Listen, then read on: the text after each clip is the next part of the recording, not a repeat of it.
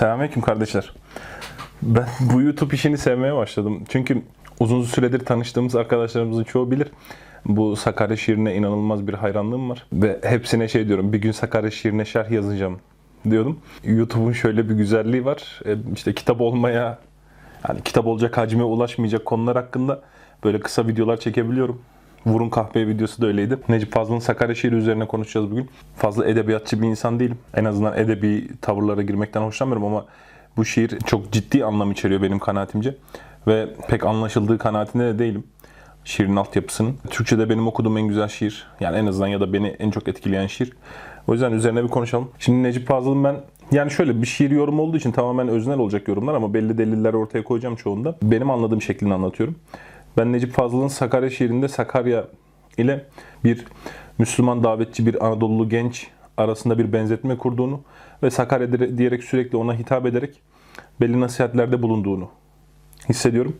Ee, tabii burada o davetçinin ruh hali, Necip Fazıl da bir davetçi olduğu için o davetçinin ruh haline dair çok hoş tasvirleri var. Ee, hislerini çok güzel anlatmış. Üzerine konuşalım. İnsan bu. Su misali kıvrım kıvrım akar ya. Bir yanda akan benim, öbür yanda Sakarya. Şimdi burada kıvrım kıvrım akma, Sakarya ve ben gibi bir anlam ekleyince Sakarya ile e, kendisi ve davetçi arasında kurduğu özdeşliği zaten şiirin başında belirtmiş oluyor. Su iner yokuşlardan hep basamak basamak. Benimse alın yazım yokuşlarda tutsamak. Şimdi bu yokuş tabirini bir sonraki dizede de kullanacak. Yokuş mu çıkıyor ne? Kurşundan bir yük binmiş köpükten gövdesine diye. E, bu yokuşla muhtemeldir ki akıntının zıttına giden bir şeyi kastediyor. Biliyorsunuz su yokuştan yukarı aktığı zaman bir gayret gerektirir. Bugün dünya üzerinde Müslümanların yaklaşık davet faaliyeti de e, akışın zıttına su taşımak gibidir. Çünkü insanları kendi haline bıraktığınızda sele kapılmış çerçöp gibi aşağı doğru devam ediyorlar. Oysa yokuşun yukarısına doğru tırmanmak için gay- gayret gerekiyor, faaliyet gerekiyor. Bu Kur'an'da bir surede de felakta hamel akabe diye geçiyor. Ee, yokuşa tırmanmak istemedi, sarp yokuşa çıkmak istemedi diye. Ee, onu anımsattı bana. Her şey akar. Su, tarih, yıldız, insan ve fikir. Oluklar çift. Birinden nur akar, birinden kir. Bu oluklar çift tabi iman ve küfür gibi iki şey bence kastediyor. Akışta demetlenmiş büyük küçük kainat. Şu çıkan buluta bak, bu inen suya inat. Diyor ondan sonra fakat Sakarya başka. Yokuş mu çıkıyor ne? Aynı söylediğimiz gibi. O zorlanmayı kastediyor. Kurşundan bir yük binmiş köpükten gövdesine. Ya bu enfes bir tasvir. Kurşundan bir yük binmiş köpükten gövdesine. Yani Sakarya'nın çok zayıf vücudu. Aynı biz gibi bir davetçi gibi. Gücü çok sınırlı, takati sınırlı, bilgisi sınırlı, imkanı sık sınırlı, sözünü ulaştırabildiği yer sınırlı, bazen aklı sınırlı, kalbi sınırlı.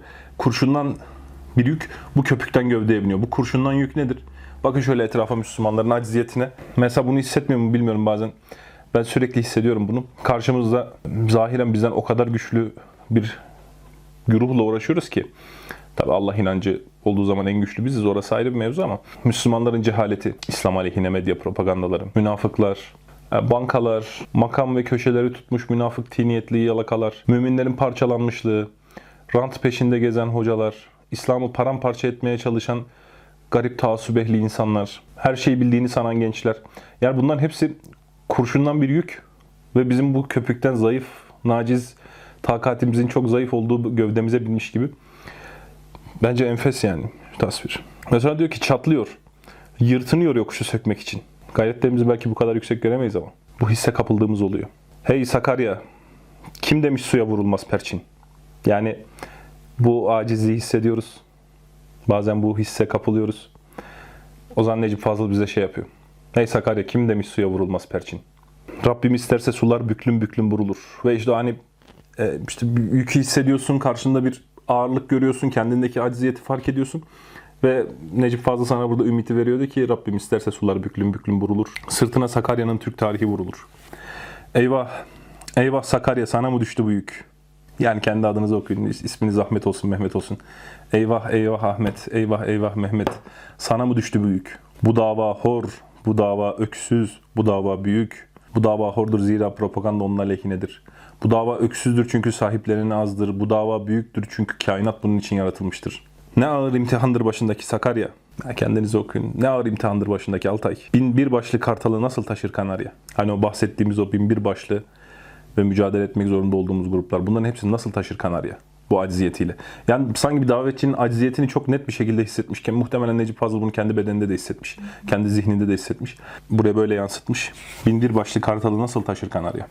İnsandır sanıyordum mukaddes yüke hamal. Hamallık ki sonunda ne rütbe var ne mal. Bakın bu çok hoş. Bilmiyorum bu düşündüm ben mi fazla anlam yüklüyorum ama hamal adını vermesi çok hoş. Çünkü hamal imalatçı değildir. Olanı taşır. Ve bu yük, onun taşıdığı yük mukaddes bir yüktür. Ve bu yükü taşımasının karşılığında ne rütbe var ne mal diyor. Dünyayı kastediyor tabii ki. Yani sonunda bir şey beklemez bu malı taşırken.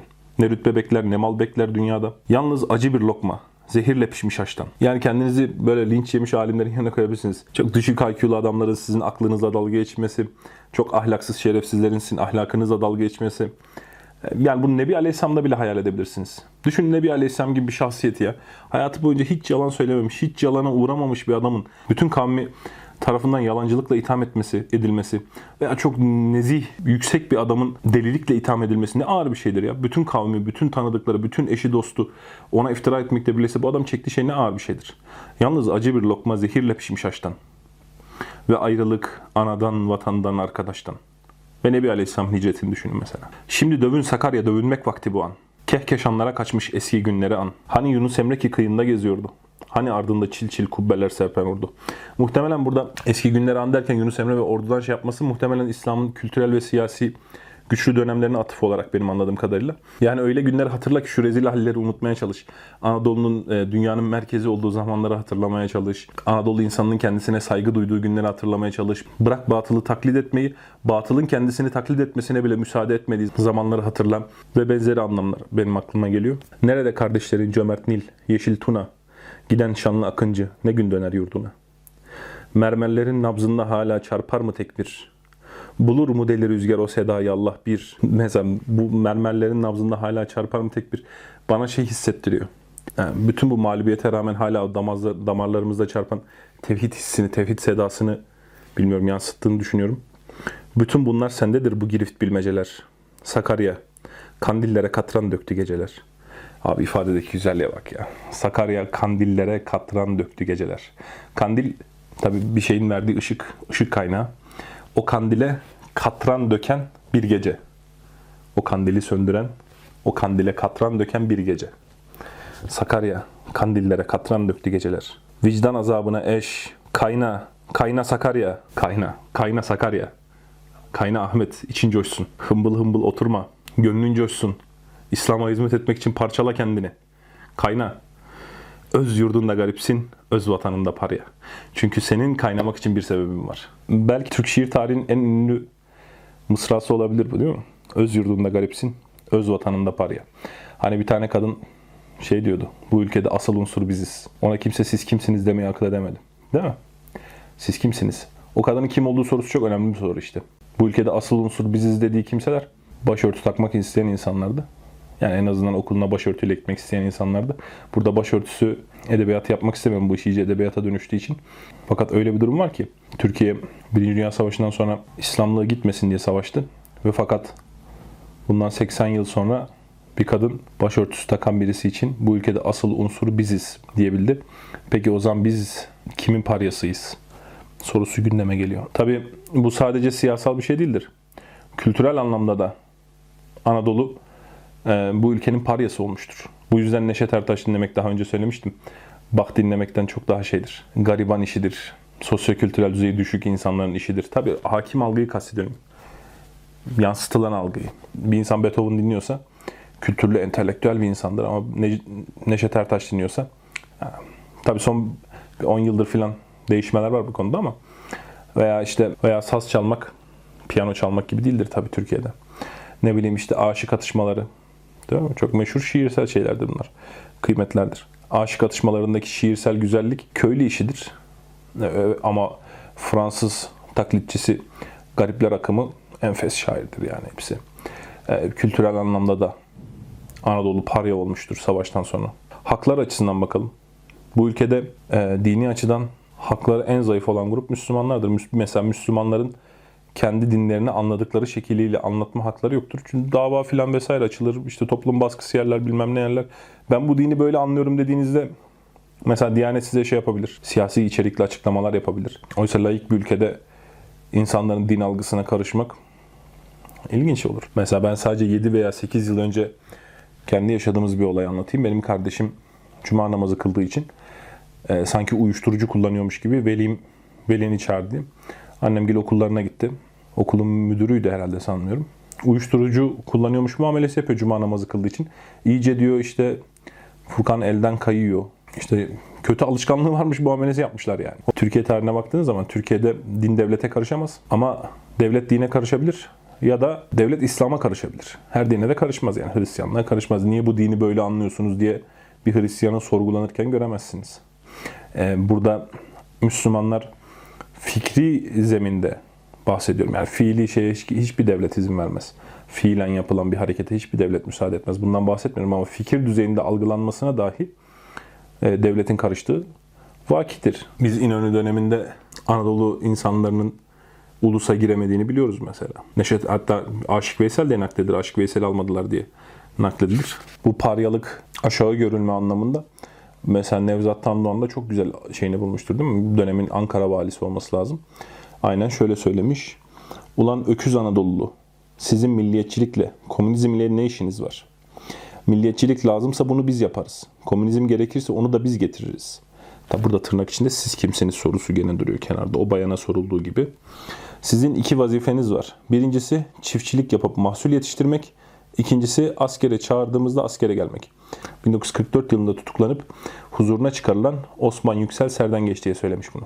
Mesela demiş ki bu memlekete komünizm gerekiyorsa ve komünizm yararlı bir şeyse onu da biz getiririz. Size ne oluyor? E tabi burada siz kimsiniz soru işareti kenarda durur ayrıca. Yani burada Anadolu insanının Türkiye'deki paryalığı meselesi Necip Fazıl'ın gerçekten enfes bir dizesi. Mesela geçenlerde bir kadın bir Trump'ın İncil sallaması ile ilgili tweet atmıştı. Elindeki İncil'de de şöyle bir şey var diye havralar da geçiyor. Yani havralardaki Yahudiler gibi dua etmeyin falan diye. Hemen Yahudinin birisi demiş ki havra kelimesini kullanma. Gündelik siyasetten hoşlanmıyorum ama bir hususu güzel gösteriyor bu. Hemen kadın özür dilemiş bilmem ne fark etmedim beni affedin falan deyip sildi tweetini. Aynı kadın İslam'a hakaret ettiğinde mesela ya hiç şey yok. Ne yaparsan yap yani geri adım attıramazsın. Değil mi? Bu çok ilginç yani. Ben çok ironik bir şeydi. O yüzden öz yurdunda garipsin, öz vatanında paraya. Devam ediyoruz. İnsan 3-5 damla kan, ırmak 3-5 damla su. Yani kendinizi çok büyütmeyin. Bir hayata çattık ki hayata kurmuş bu su. Bir hayata çattık ki hayata kurmuş pusu. Tabi ikinci hayat gerçek hayat anlamında. E, Arapça olsaydı lamı tarifli olurdu. Bir hayata çattık, çattık ki hayata kurmuş pusu. Ahiret hayatını kastediyor ikinci hayatta. Geldi ölümlü yalan, gitti ölümsüz gerçek. Gider ölümsüz gerçek biliyorsunuz İslam'ın gerçekleridir. Geldi ölümlü yalan. Hem yalan hem ölümlü. Siz hayat süren leşler, sizi kim diriltecek? Bu leş kelimesinde inanılmaz bir vurgu yok mu ya? Siz hayat süren leşler. İşte bu yüzden tercüme yapılamaz bir dilden belli. Siz hayat süren leşler sizi kim diriltecek? Kalbi ölmüş, ruhu ölmüş, aklı ölmüş. Hayat yaşar gibi hayat süren bir leş. Sizi kim diriltecek? Kaftağını assalar belki çeker de bir kıl. Bu ifritten sualin kılını çekmez akıl. Ziya Paşa'nın şeyini hatırlattı bana. İdraki meali bu küçük akla gerekmez. Zira bu terazi bu kadar sikleti çekmez muhabbetini hatırlattı bana. Sakarya, saf çocuğu masum Anadolu'nun. Divanesi ikimiz kaldık Allah yolunun. Sen ve ben. Gözyaşıyla ıslanmış hamurdanız. Gözyaşıyla ıslanmış hamurdanız. Enfes değil mi? Rengimize baksınlar. Kandan ve çamurdanız. Akrebin kıskacında yoğurmuş bizi kader. Aldırma. Böyle gelmiş bu dünya böyle gider. Bana kefendir yatak. Sana tabuttur havuz. Bana kefendir yatak, sana tabuttur havuz. Durmak bizim için olacak iş değildir. Biz durgun olamayız. Senin için tabut olur, bana kefen olur durmak. Yani benim yatacağım yer bana kefen olur. Durmak bize yakışmaz. Senin duracağın yer sana tabut olur. Durmak sana da yakışmaz. Sen kıvrıl, ben gideyim. Son peygamber kılavuz. Harekete geçelim. Önderimiz Nebi Aleyhisselam olsun. Nebi Aleyhisselam'ın yolu üzerinde, kılavuzluğu üzerinde hareket edelim. Yol onun. Yani yol Allah'ın. Varlık onun. Gerisi hep angarya. Gerisi hep angarya. İş, aş, yemek, ev, araba, şan, şöhret. Gerisi hep angarya. Angarya. Bu yürüyeceğimiz yolda yapmak zorunda kaldığımız angaryalar. Esas işimiz değil hiçbirisi. Muhteşem. Yol onun, varlık onun, gerisi hep angarya. Yüzüstü çok süründün, ayağa kalk Sakarya. Yüzüstü çok süründün, ayağa kalk Sakarya. Şimdi bu kafayla bir daha okuyalım mı şiiri? En azından benim kafamda bir kere okumuş olun. Şimdi ben Anadolu çocuğuyum. Tiyatral havaya girmeyi beceremem, utanırım.